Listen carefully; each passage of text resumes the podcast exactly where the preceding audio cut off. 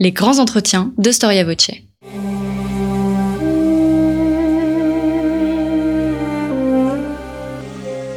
Une émission de la rédaction de Storia Voce.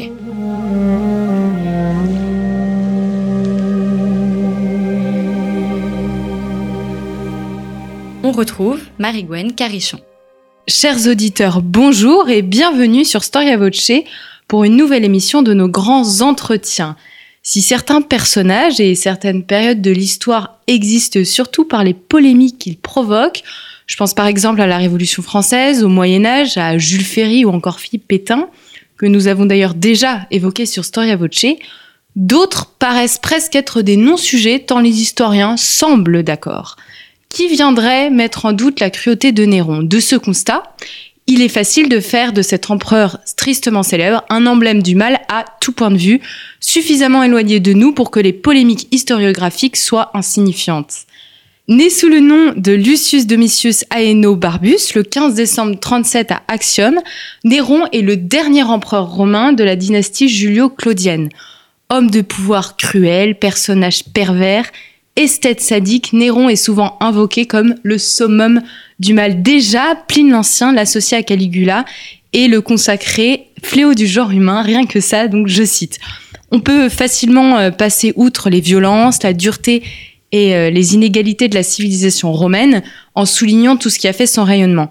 Pour Néron, ça semble néanmoins plus compliqué et pourtant la rigueur historique et la finesse d'analyse nous présentent toujours les événements et les personnages en relief.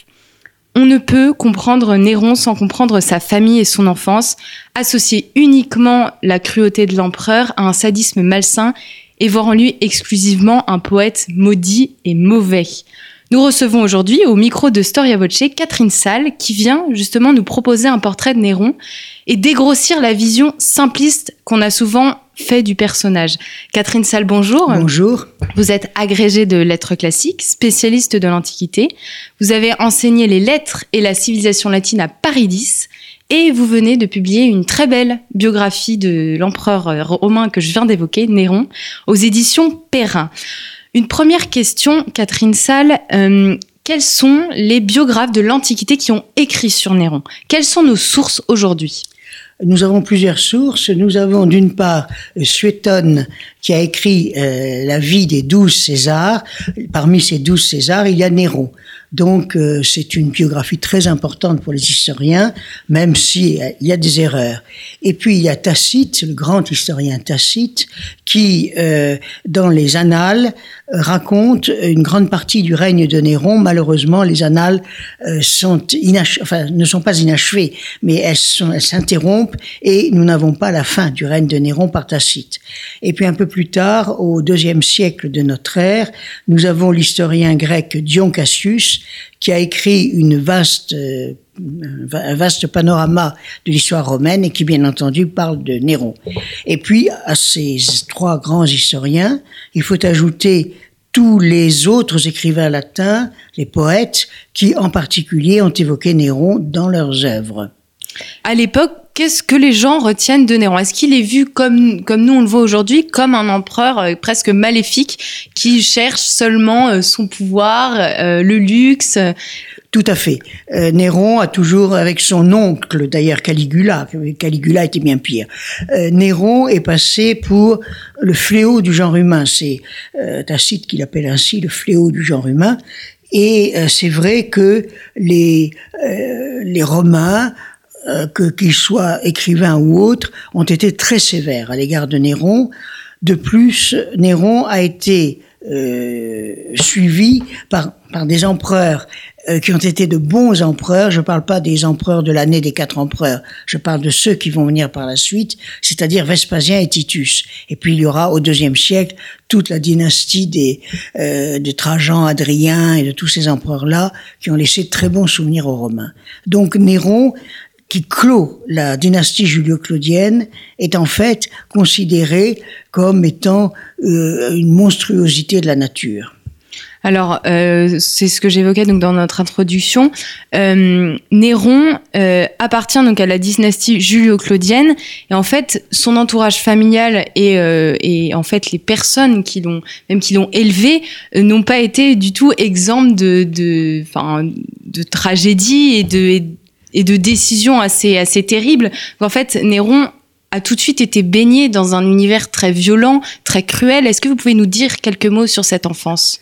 Eh bien, le, les parents de Néron, d'abord, euh, n'étaient pas sans reproche. Le père, qu'il a très peu connu, il a très peu connu son père, mais son père était un homme cruel. Euh, il s'amusait à écraser les enfants qui jouaient sur les, dans, les, dans les chemins, sur les chemins. Il était euh, absolument détesté. Et, mais il n'a pas eu un rôle politique important, le père. En revanche, il y a la mère. Et la mère, c'est Agrippine, la seconde Agrippine, puisqu'il y a deux Agrippines dans l'histoire. Agrippine la jeune, qui, appartenant à cette famille Julio-Claudien, voulait absolument que son fils devienne empereur et qui va tout faire pour le porter au pouvoir. Et en particulier assassiner ceux qui étaient dans l'envers de son chemin, comme son mari, l'empereur Claude. Alors comment elle va faire pour porter Néron au pouvoir et comment elle va faire pour réussir à séduire Claude et le convaincre de l'épouser? Pour le porter au pouvoir, en fait, euh, ça se situe sous le règne de Claude, de l'empereur Claude, qui avait un fils, Britannicus. Donc la, succession était assurée. Et Agrippine va séduire Claude, va l'épouser, va faire adopter son fils, qui ne s'appelait pas Néron à l'époque, qui s'appelait encore euh, Caius. Et euh, donc, euh, à partir du moment où Néron est le fils adoptif de Claude, il est plus âgé que Britannicus, donc il est premier sur la ligne de succession.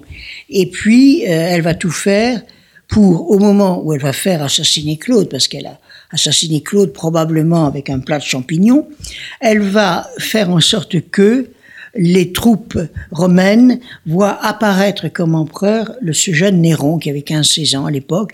Euh, pour être empereur, il fallait que les troupes vous acclament. Donc c'est Néron qui est acclamé et non pas Britannicus. Et alors Néron, il va arriver euh, soudainement au pouvoir et au début, est-ce qu'on peut dire qu'il n'a a pas énormément de pouvoir En fait, le pouvoir, c'est sa mère qui le détient. C'est sa mère qui a le pouvoir. Ça, alors que les femmes, théoriquement, à Rome, n'ont pas de pouvoir, sa mère, en fait, prend tous les pouvoirs. Elle assiste à toutes les, les entrevues avec les personnages importants, avec les ambassadeurs des peuples étrangers. C'est elle qui prend les décisions. Et Néron, lui, à 15, 16 ans, qu'est-ce que vous voulez euh, On peut pas dire qu'il est un grand amour pour sa mère, mais cette femme très autoritaire euh, le domine, le subjugue. Mais ça va changer parce que il va avoir parmi ses professeurs deux hommes que d'ailleurs Agrippine euh, a mis en place, euh, le philosophe Sénèque et le l'homme d'armes Burrus, qui vont pousser Néron dans des directions différentes de celles de sa mère. Alors on connaît euh, tous Sénèque qui était avant tout un grand stoïcien et un philosophe. Est-ce qu'on peut expliquer et comprendre euh, le décalage qu'il semble avoir entre ce que prêche Sénèque et le mode de vie de Néron? Il paraît totalement aux antipodes. Le décalage s'est produit plusieurs années plus tard. Au début, Néron a été un très bon élève de Sénèque. Il avait beaucoup d'admiration pour Sénèque. Euh, Sénèque a écrit plusieurs traités d'ailleurs à son, à son intention pour lui montrer comment devait gouverner un, un, bon, un bon souverain. Et Néron, pendant les cinq premières années de son règne, a beaucoup suivi Sénèque et a été un empereur très apprécié et très favorable à, tous les, à toutes les classes sociales. C'est ça qui est important, c'est qu'il va favoriser toutes les classes sociales, le sénateur, les chevaliers, mais aussi le peuple romain, qui va l'adorer d'ailleurs. Le peuple mmh. romain a adoré Néron. Oui, donc entre 54 et 57 après Jésus-Christ, euh, bien entendu, oui. Néron euh, gouverne avec ce que vous appelez, ou ce que les historiens appellent le triumvirat de l'ombre. Oui, c'est ça. Euh, composé donc de Sénèque et Burrus. Et comment ça fonctionne concrètement politiquement? C'est-à-dire que Sénèque, en particulier Burrus, lui, c'est celui qui va former militairement le jeune Néron. Pour, c'était un militaire, Burrus. Euh, Sénèque, lui, va être à ses côtés, va le conseiller certainement dans les décisions qu'il prend à ce moment-là. Et l'on sait que pendant ses premières années de règne, Néron va prendre des décisions tout à fait favorables à la plèbe, aux sénateurs. Il fallait se mettre les sénateurs de son côté. C'était les gens les plus redoutables à Rome. Et euh, il va baisser les impôts. Il va donner des primes à certaines catégories de personnel. Il va, euh, il va même, dit-on à l'époque, euh, essayer de s'élever contre la peine de mort et contre toutes les, les, destructions qui pouvaient exister. En particulier, il était tout à fait contre le fait qu'on tue les gladiateurs dans les combats de gladiateurs. Et après, pourtant, il, en fera son, son pain journalier. Mais au début, il ne voulait pas. Et on rapporte un mot de lui au moment où il doit signer une condamnation à mort. Il dit euh, Ah, si je pouvais ne pas savoir écrire. Il a pour montrer qu'il est contre cette condamnation à mort, mais il est obligé de la signer en tant qu'empereur. Oui, c'est un, c'est un empereur clément en fait. Et ah alors, oui, oui, oui, tout à fait, tout à fait, un très bon empereur, tout jeune bien sûr. Et les Romains l'adorent parce qu'il est, il est pas mal physiquement. Euh, en plus, il a des goûts qui s'apparentent à ceux des Romains puisqu'il aime les courses de chars, il aime les combats de gladiateurs, il aime le théâtre surtout et le chant qui vont devenir ses hobbies favoris par la suite. Et donc, il, aime bien être parmi les spectateurs, euh, dans les lieux du, spectacle. Et les Romains apprennent à l'apprécier. Et les Romains, d'ailleurs, le peuple romain aimera toujours Néron. Hein, après sa mort, ils viendront pendant des décennies, viendront sur ce qui était l'endroit, soi-disant, de son tombeau, on ne sait pas très bien où était son tombeau, pour honorer sa mémoire. Et alors, vous, vous, vous parlez justement d'une politique qui a l'air apaisée, mais mieux ou mieux que ça, ou peut-être en tout cas en total décalage avec la politique de Claude, euh, le règne de Néron se caractérise parce que c'est ce que vous expliquez dans votre ouvrage, une politique extérieure non offensive, non offensive, pardon. Et en fait, il, il préfère sauvegarder et, euh, et, alimenter une bonne entente au sein euh, au sein de Rome plutôt que d'aller conquérir en fait. Le... Sénèque lui a appris qu'un bon prince, c'est-à-dire un bon empereur, euh, devait avoir l'estime de ses sujets. Et donc, il va agir pour cela ce qui petit à petit d'ailleurs va l'entraîner à s'opposer à sa mère, parce que sa mère n'avait pas du tout les mêmes principes de gouvernement.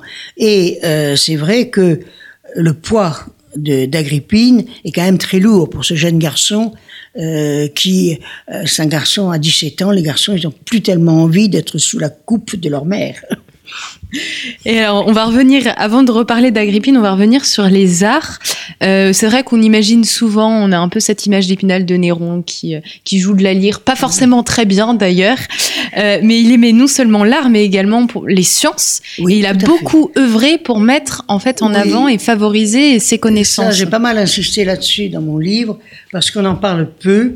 Or, Néron, c'est toute sa vie intéressé à toutes les nouveautés les nouveautés techniques, les nouveautés, et il a toujours favorisé les artisans, les ingénieurs, les architectes qui voulaient expérimenter de, nouvelles façons de construire, de nouveaux instruments, et en particulier, on en parlera probablement plus tard, sa fameuse maison dorée, sa fameuse maison d'or, est un concentré de toutes les découvertes scientifiques de l'époque il a, euh, favorisé toutes ces découvertes scientifiques.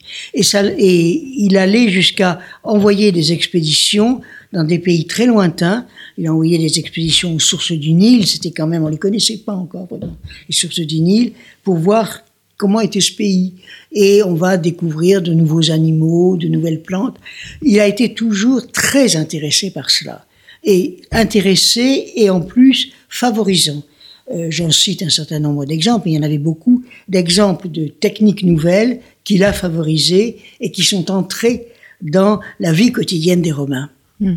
Et alors là, vous, avez évoqué la Maison Dorée, qui est en fait le palais de Néron, que dont Sénèque fait une description assez riche dans la vie des douze. Euh, Suétone fait une description assez riche dans la vie des douze Césars, pardon. Est-ce que vous pourriez nous donner euh, quelques éléments et nous parler un petit peu de cette Aurea. Dans cette maison, il a profité de, l'incendie de Rome. Ça, ça a été effectivement ce qu'il a fait après l'incendie de Rome. L'incendie de Rome a dévasté toute la région qui se trouvait du Palatin euh, jusque de l'autre côté aux montagnes qui sont à, aux collines qui sont à l'est de Rome. Et euh, Néron va s'approprier euh, ce très vaste espace qui faisait plusieurs kilomètres de, de long et de large. Hein. C'était énorme. Et il va faire construire une maison euh, il voulait que cette maison euh, c'est la fin de son règne, hein, c'est le moment où il est déjà très euh, hanté par cette idée d'être le grand roi de l'univers, et il voulait que cette maison reproduise tout ce qui existait sur la Terre. Alors il y avait de tout dans cette maison dorée. C'est très vaste, il y a plusieurs kilomètres. Hein. Il y avait des étangs, des montagnes artificielles, des villes artificielles. On avait fait venir des animaux de tout l'empire, donc il y avait euh, énormément d'animaux. Et puis il y avait le palais lui-même, euh, qui était en plusieurs morceaux. Euh, et en particulier, ce qui a beaucoup frappé les, les anciens, c'était cette salle à manger qui tournait sur elle-même selon le soleil. Et, euh, et on vient d'ailleurs de retrouver à Rome à l'emplacement de la Maison Dorée le mécanisme qui permettait de faire tourner cette salle à manger. Donc euh, cette salle à manger, était, les murs étaient couverts d'or en plus. Donc c'était une création absolument extraordinaire. Il y a cette euh, bon à l'entrée de la création, il y a celui qu'on appelle le colosse, qui est en fait une statue de, de Néron de 30 mètres de haut. Et euh, cette statue de Néron va, euh, elle sera détruite, mais c'est à cet emplacement qu'on construira, que Vespasien, Titus et Domitien feront construire le grand amphithéâtre de Rome, qui portera à cause de cette statue le nom de Colisée, le Colosseum en fait. Et euh, cette demeure, en fait, Néron n'y a pour ainsi dire pas habité, parce qu'elle n'était pas vraiment terminée au moment où il est mort. On n'en voit plus grand-chose à l'heure actuelle parce que malheureusement on a reconstruit dessus. Les empereurs qui ont suivi ont détruit la maison dorée et ont reconstruit. Il y a eu des thermes, il y a eu beaucoup de constructions sur cet emplacement. Et euh, il restait quelques, quelques vestiges. On pouvait les visiter il y a encore une dizaine d'années, mais je crois que maintenant on ne peut plus les visiter. Donc euh, on, peut très mal se rendre compte de ce qu'est cette maison dorée. Toujours est-il qu'on peut constater que Néron, du début jusqu'à sa mort, a œuvré en fait pour les sciences. Et euh, il y a eu un retournement politique, mais euh, dans le domaine des arts, il est des Arts et des, des, techniques surtout. Là, il avait pris deux architectes. Ce qui est extraordinaire, c'est que les deux architectes qu'il avait choisis jusqu'à jusque là, c'est toujours des Grecs parce que les Grecs avaient quand même la haute main sur tout ce qui était artistique et technique. Et là, il a pris deux architectes italiens, ce qui prouve qu'il voulait bien favoriser son propre pays et non plus la Grèce. Hmm. On va, on va, revenir euh, dans les années 50. Euh, euh, donc pendant que Néron exerce ce pouvoir, donc c'est un très très jeune prince, hein, il a moins de 20 ans. Euh, Agrippine, elle, elle reste avide de pouvoir et elle va chercher à écarter toute personne qui ait une influence euh, sur Néron. Euh, ou les, les, jeunes femmes dont il tombe amoureux. Euh, comment la relation va évoluer entre Agrippine et Néron pour arriver jusqu'à ce meurtre d'Agrippine par Néron? Bah, ça va très mal évoluer et on comprend très bien pourquoi. Euh, à 15 ans, un garçon peut encore obéir à sa mère. 17-18 ans, c'est déjà beaucoup plus difficile, surtout lorsqu'il est empereur et que il a quand même tous les instruments de pouvoir entre ses mains. Et Agrippine euh, ne s'est pas vraiment rendu compte que petit à petit son fils lui échappait. Et en plus, elle était liée à beaucoup de grandes familles de Rome. Hein. Elle n'était pas seule, Agrippine. Il y avait toutes les grandes familles de la noblesse, mais il y avait en même temps d'autres familles de la noblesse, d'une part qui n'appréciaient pas que ce soit Néron et pas Britannicus qui soit à la tête de l'Empire, le fils de Claude, et d'autre part qui était opposé à Agrippine. Donc qui vont monter des complots, je les ai pas tous évoqués les complots parce qu'il y en a beaucoup, des complots contre Agrippine, des complots qui vont échouer d'ailleurs, la plupart du temps ils n'arriveront pas au bout, mais on a essayé de renverser Agrippine, pas Néron, Agrippine. Hmm, oui, parce qu'on pensait que c'était elle qui avait. Euh, on pensait que c'est, bah oui, à juste titre, on pensait qu'elle avait le pouvoir. Et euh, petit à petit, en fait, Néron, grâce à Sénèque certainement, puis grâce à d'autres conseillers qu'il avait avec lui, petit à petit s'empare du pouvoir. Il, euh, il, tient, il tient entre les mains euh, le Sénat, il tient entre les mains les grands organes du gouvernement, les affranchis bien sûr, qui ont un rôle important, et donc petit à petit il peut se séparer d'Agrippine, et ça va d'ailleurs cumuler au moment où euh, il en a tellement assez d'Agrippine qu'il euh, qu'il lui interdit d'habiter le Palatin. Le Palatin, c'était la colline où avait la maison des empereurs. Donc elle est obligée de quitter le Palatin, d'aller dans une autre demeure.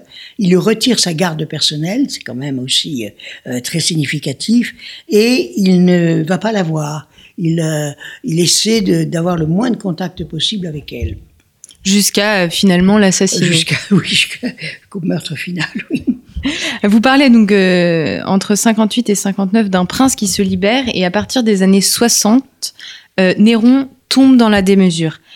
Pourquoi, euh, pourquoi tout d'un coup, enfin pas tout d'un coup, mais pourquoi ce retournement et pourtant pourquoi d'un empereur si bienveillant, il est passé à un empereur si cruel. C'est un retournement progressif, c'est-à-dire que il faut voir qu'il a entre les mains quand même le pouvoir. Il a l'armée pour lui, il a les grands corps de l'État sont avec lui, donc euh, c'est très difficile euh, aux opposants de d'aller contre ses envies. Et puis surtout, il se rend compte petit à petit qu'il peut satisfaire son goût, le goût qu'il a eu dès l'enfance pour le théâtre, pour les représentations, pour le spectacle. Et petit à petit, il va euh, mettre en avant ses intentions. D'autre part, il va tomber amoureux à deux reprises, d'abord de la, de la franchie actée, qui a été son premier amour, et avec qui il gardera toujours d'excellentes relations. Euh, actée, d'ailleurs, sera celle qui, au moment de sa mort, va l'ensevelir. Donc elle était restée pas loin de Néron. Alors Actée était une femme grecque, euh, grecque probablement, ou syrienne, on ne sait pas très bien, euh, qui lui a appris l'amour, ça c'est certain. Et puis, petit, elle était plus âgée que lui, petit à petit, s'en est éloignée. Mais en, ayant toujours de très bons rapports avec elle. Et surtout, il va faire la connaissance de la plus belle femme de la cour romaine, qui est Popée. Popée, qui est une femme extraordinaire. Euh, bon, on connaît, on sait qu'elle se baigne dans des dans du lait d'ânesse, qu'il y a des troupeaux d'ânesse qui la suivent partout où elle va pour qu'elle puisse se baigner dedans. Elle est extrêmement belle, elle est extrêmement coquette. Elle a eu l'idée euh, lorsqu'elle sort euh, avec d'autres personnes, de masquer par un voile une partie de son visage, ce qui fait que on ne voit pas son visage entier. Tout le monde veut voir ce visage entier. Elle est, elle est vraiment très très belle. Alors, ce sera assez compliqué pour Néron de la voir parce que il est marié, Néron. Il a épousé la sœur de Britannicus. Et on se sépare, on se débarrasse pas comme ça de la sœur de Britannicus, qui est la fille de l'ancien empereur Claude. Et elle a encore beaucoup de partisans à Rome, cette pauvre jeune femme qui est très effacée, très. Et euh, il va arriver enfin à la faire mettre à mort dans des conditions d'ailleurs épouvantables. Elle ne méritait pas ça, elle ne méritait pas d'être tuée, surtout pas dans ces conditions-là. Et à peine est-elle morte que Néron épouse Popée. Et donc euh, on a un couple impérial euh, d'une magnificence, d'une richesse, d'une d'une élégance incomparable. Et euh, il va avoir une petite fille de Popée. Alors, Néron, père de famille, ça va être pour lui la grande révélation de sa vie. Malheureusement, la petite fille meurt à, trois mois. Quoi. Et cette pauvre Popée, elle est enceinte une seconde fois. Il y a une scène de ménage classique, enfin classique, qui n'est pas du tout à approuver, mais classique. Néron bat sa femme, lui envoie des coups de pied, un coup de pied est fatal, elle, euh, elle, fait une fausse couche et elle meurt. Donc il perd Popée euh, de cette façon-là, de sa, par sa faute, par sa faute. Mais il ne voulait pas la tuer. Enfin, vous me direz que tous les maris euh, violents ne veulent pas tuer leur femme, hein, quelle que soit l'époque à laquelle on se situe. Et alors il finit, enfin il finit, il rentre en fait dans une dans une période euh, où vous parlez de trois de trois aspects de sa vie qui vont qui vont être accrus, euh, un, amour pour le luxe, euh, développement de sa cupidité, de sa cruauté. Quels sont les éléments en fait qui nous permettent de voir ce contraste en fait entre cette période et celle de de ses 20 ans? Pendant les premières années de son règne, il s'est contenté d'éloigner les gens qu'il gênait, mais euh, il y a eu un moment où il ne pouvait pas les éloigner. Et le premier qui gênait, c'était Britannicus. Britannicus qui n'était pas euh, bien agressif, mais qui avait un, euh, tout un clan avec lui. Il y avait énormément de Romains qui voulaient que Britannicus arrive au pouvoir. Et Néron, ça va être son premier meurtre. Il va se débarrasser de, Britannicus en lui faisant boire pendant un festin, où lui-même assisté d'ailleurs, une boisson empoisonnée. Britannicus meurt sur le champ. Euh, et donc, euh, il n'y a plus, le frère n'est plus là, quoi. Donc, euh, il est seul maintenant, Néron. Et puis, il va se débarrasser d'un certain nombre de personnages qui font partie des opposants, parce qu'il y a des opposants quand même au règne de Néron. On va croire que tout le monde était d'accord pour que Néron règne. Et il va s'en débarrasser toujours dans des conditions assez bizarres, assez mystérieuses, et puis il reste Agrippine. Et Agrippine, elle est de plus en plus furieuse, parce que elle, qui avait été toute maîtresse à Rome, pendant euh, quatre ou cinq ans, elle voit qu'elle n'a plus de pouvoir. Son fils l'a écartée, elle n'a plus de pouvoir. Et elle monte des conjurations contre son fils. Et à ce moment-là, Néron dit, il n'y a qu'un seul moyen, c'est de la supprimer. Alors la mort d'Agrippine est un chef-d'œuvre de, des, annales de Tacite, puisque euh, il faut pas qu'on puisse accuser Néron d'avoir tué sa mère. Le meurtre d'une mère, c'est quand même le pire qui puisse exister. Et donc, il va faire semblant de se réconcilier avec elle. Il va, ils vont se réconcilier sur une des villes de la baie de Naples où il y avait des propriétés impériales. Néron raccompagne Agrippine jusqu'à un navire qui est là pour qu'elle regagne une autre ville de la baie de Naples où elle avait sa maison mais c'est un navire truqué. Parce que, pas oublier que Néron a dans son entourage des architectes et des ingénieurs très savants. Et au moment où le navire arrive en pleine mer dans la baie de Naples, le plafond s'effondre. Le plafond de la de l'endroit où Agrippine était allongée avec une de ses suivantes et euh, un, de ses amis s'effondre sur elle. Et euh, donc tout le monde est projeté à la mer. Et la suivante a eu la mauvaise idée de dire je suis Agrippine, je suis Agrippine. Et à ce moment-là, tous les marins l'enfoncent dans la mer à coups de, de rame.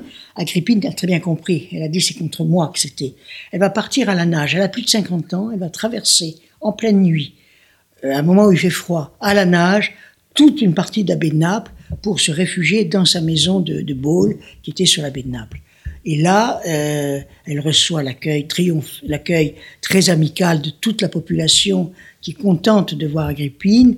Et on avertit Néron, on dit Agrippine est toujours vivant. Alors là, il dit euh, il n'y a qu'une chose à faire, c'est de la tuer vraiment. Et il envoie euh, des soldats qui vont poignarder Agrippine.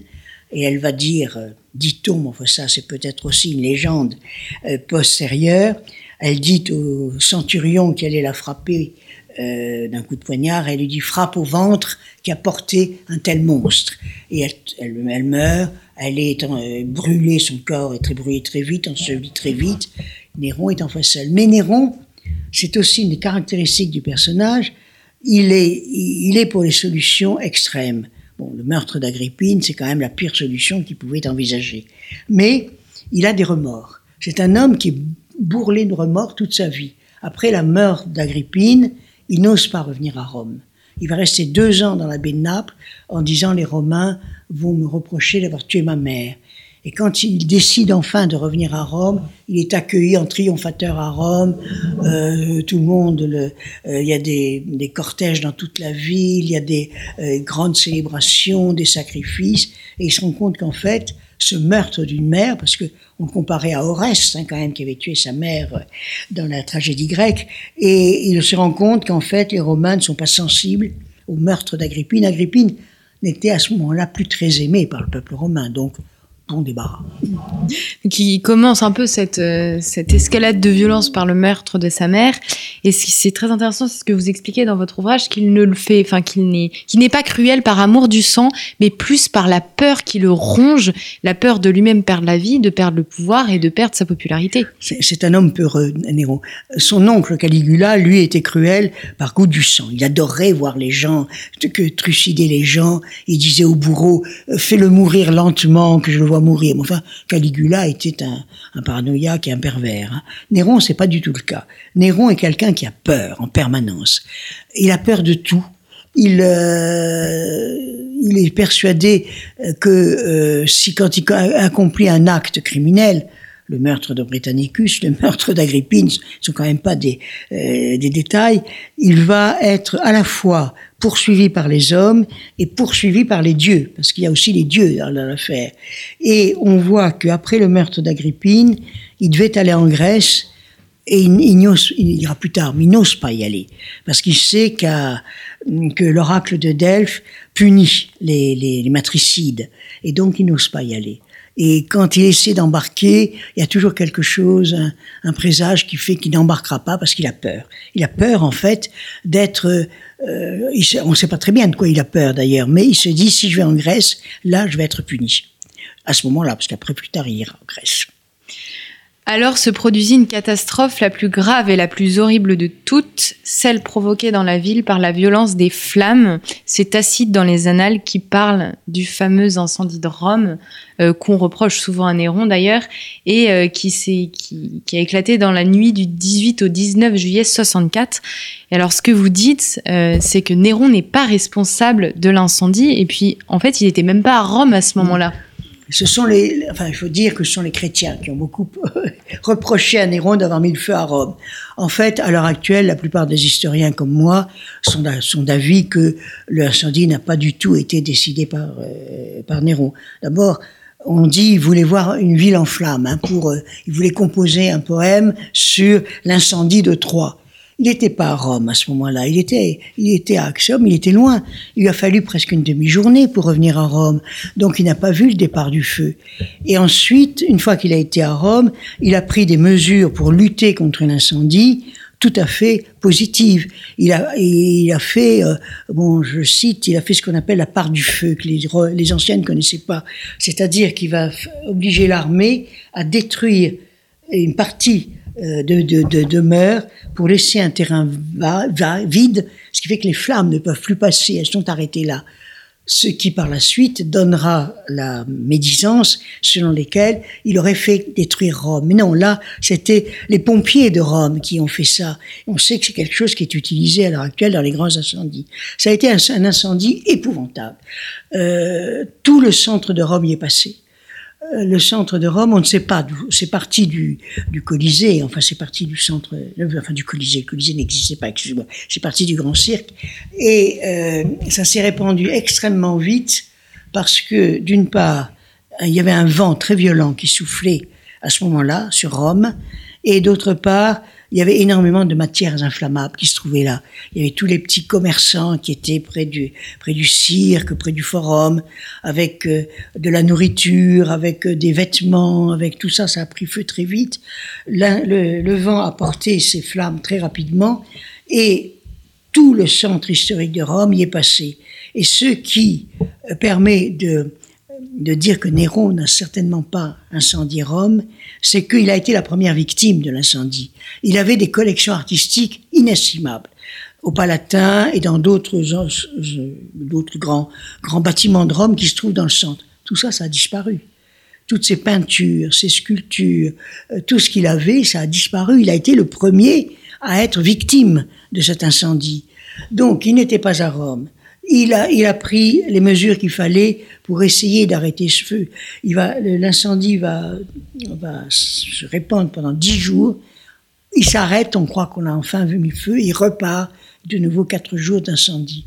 Et, euh, et ensuite, il va quand même prendre des mesures tout à fait positives pour la reconstruction de Rome, parce que Rome, tout le centre a disparu. Les quartiers périphériques ne sont pas les beaux quartiers de Rome. Ce qui est beau, c'est le centre de la ville. Et là, il va y avoir des, euh, des obligations de construction qui ne seront pas respectées, d'ailleurs, il faut bien dire, mais qui en elles-mêmes étaient très bonnes. C'est-à-dire que chaque maison doit être séparée de la suivante par un espace. Donc, euh, le feu ne peut pas passer d'une maison à une autre. D'autre part, il faut qu'il y ait des réserves d'eau dans toutes les maisons de Rome. Ça, on ne sait pas très bien si ça a été suivi ou non. Et euh, donc, cette construction a recommencé au, moment de la fin du règne de Néron, mais ça ne sera pas suivi d'effet. Il y aura d'ailleurs d'autres très grands incendies. Euh, 20 ans plus tard, il y en aura de nouveau un monumental sous le règne de Domitien qui va de nouveau détruire une partie de Rome. Ça, c'est quelque chose de, permanent à Rome, les incendies. Et euh, Néron euh, ne peut pas être tenu pour responsable. Il a au contraire fait tout. Et alors, ce qui a suscité les commentaires déplaisants, c'est qu'avec ses esclaves, il courait dans tout Rome, parce que vous imaginez cette ville qui, tout le centre de la ville qui, qui disparaît, le nombre de réfugiés. Il y avait des gens qui n'avaient plus de maison, qui avaient tout perdu. Dans le centre de Rome, vous aviez ces immeubles locatifs qui avaient six ou sept étages. Donc là, ce sont ils étaient mal construits, ils ont été les premières victimes de cet incendie. Donc Néron va ouvrir, il a une grande propriété sur le Vatican, c'est-à-dire de l'autre côté du Tibre. Et tout ça, ça va être ouvert aux réfugiés de Rome pour qu'ils puissent être abrités. Et c'est là où il va faire persécuter les chrétiens d'ailleurs. Et alors, les chrétiens, il a choisi de les persécuter pour en fait focaliser la responsabilité sur eux il fallait trouver des, victimes, des, responsables. Des responsables vis-à-vis des dieux. Parce que ce, qui était le pire, c'était de penser que les dieux avaient provoqué cet incendie pour punir qui Néron, bien sûr. Et Néron va trouver euh, une, une voie parallèle. Et il se trouve qu'à Rome, il y avait à ce moment-là des, petites communautés chrétiennes, c'était pas des grosses communautés. Euh, et ces chrétiens étaient encore la plupart du temps confondus avec les juifs, puisque c'était des communautés judéo-chrétiennes. Et Néron s'est dit, ben voilà, eux, ce sont des responsables tout trouvés. Alors, puisqu'ils ils ne, ils ne font pas de sacrifice aux dieux romains. Donc, on va mener une enquête, on va arrêter un certain nombre de chrétiens. Euh, bon, on pense qu'il y a eu à peu près 200 chrétiens arrêtés. Et Néron a une idée, cet homme de spectacle, hein, c'est celui qui monte toujours des spectacles extraordinaires. Il s'est dit, mais on va offrir la mort des chrétiens en spectacle à tous ces réfugiés qui sont dans mes jardins du Vatican. Donc, euh, on attache les chrétiens à des arbres et on met le feu. Donc il y a des torches vivantes dans ces jardins du Vatican qui sont en fait des chrétiens en flammes. Et les, Romains apprécient beaucoup ça. Ils trouvent que c'est une fête comme on n'en a jamais vu jusque-là. Bon, Néron n'est pas critiqué, mais bien sûr, plus tard, les chrétiens vont particulièrement lui reprocher cette. Euh, ils auraient été livrés aux bêtes. Hein. il faut bien dire qu'ils seraient de toute façon morts, ces chrétiens. Mais dans l'amphithéâtre, livrés aux bêtes. Là, on a trouvé une autre forme de mort. Euh, on avait fait venir aussi quelques quelques tigres, quelques lions, quelques bêtes pour les attaquer en bas. Et euh, ça a été une grande fête, quoi, une grande fête pour les Romains réfugiés, pour ces Romains qui n'avaient plus rien on leur a donné une belle fête. Hmm. Jusqu'à ce que l'histoire se retourne Jusqu'à contre ce que l'histoire se retourne, évidemment. Et alors, euh, donc, euh, la, la, fin de sa vie, euh, comment est-ce que Néron change de politique à la fin de sa vie Il décide de voyager? Oui. C'est ce que vous expliquez dans votre il livre. A, il a jamais beaucoup voyagé. Néron n'a pas été un voyageur, alors que les autres empereurs rendaient visite, en particulier aux légions, qui étaient tout autour de l'empire. Néron, non. Mais euh, dans les dernières années de son règne, il trouve que les Romains ne sont pas suffisamment euh, partisans de ces grandes manifestations théâtrales, artistiques qu'il donne, puisque maintenant il chante en public, hein, il, euh, il joue des, euh, des, des, tragédies en public à Naples, parce qu'à Rome c'était un peu plus difficile. Et il dit, les Romains ce sont des ignares, ils n'y comprennent rien. Je vais aller en Grèce, parce qu'en Grèce, là, il y a des gens qui comprennent l'art. Et donc, il va entraîner cette grande tournée en Grèce, qui va durer presque deux ans, dans laquelle il emmène un cortège extraordinaire. Il y a ces orgues électriques, il avait des orgues, euh, excusez-moi, ces orgues hydrauliques, hein, des orgues euh, qui marchaient avec de l'eau. Euh, au moment de sa mort, d'ailleurs, il sera en train de regarder les orgues hydrauliques. Et alors, euh, bon, dans des euh, chars qui sont euh, tout molletonnés pour que ces orgues ne risquent rien. Il amène euh, toutes toute une série de concubines de qu'il a qu'on a déguisées en, en en. Il y a alors toute sa, sa claque particulière parce qu'il s'était constitué une claque particulière euh, d'hommes euh, qui étaient ces ces Néronies, enfin ces, ces partisans de Néron, qui avaient la charge de l'applaudir, de, de, de, crier des louanges à son égard. Donc c'est un cortège absolument monstrueux qui va se diriger vers la Grèce. Et en Grèce, il va se promener un peu dans toutes les grandes villes grecques, pas Athènes. Il voulait pas aller à Athènes parce qu'Athènes c'était le berceau de la démocratie. La démocratie, ça lui plaisait pas.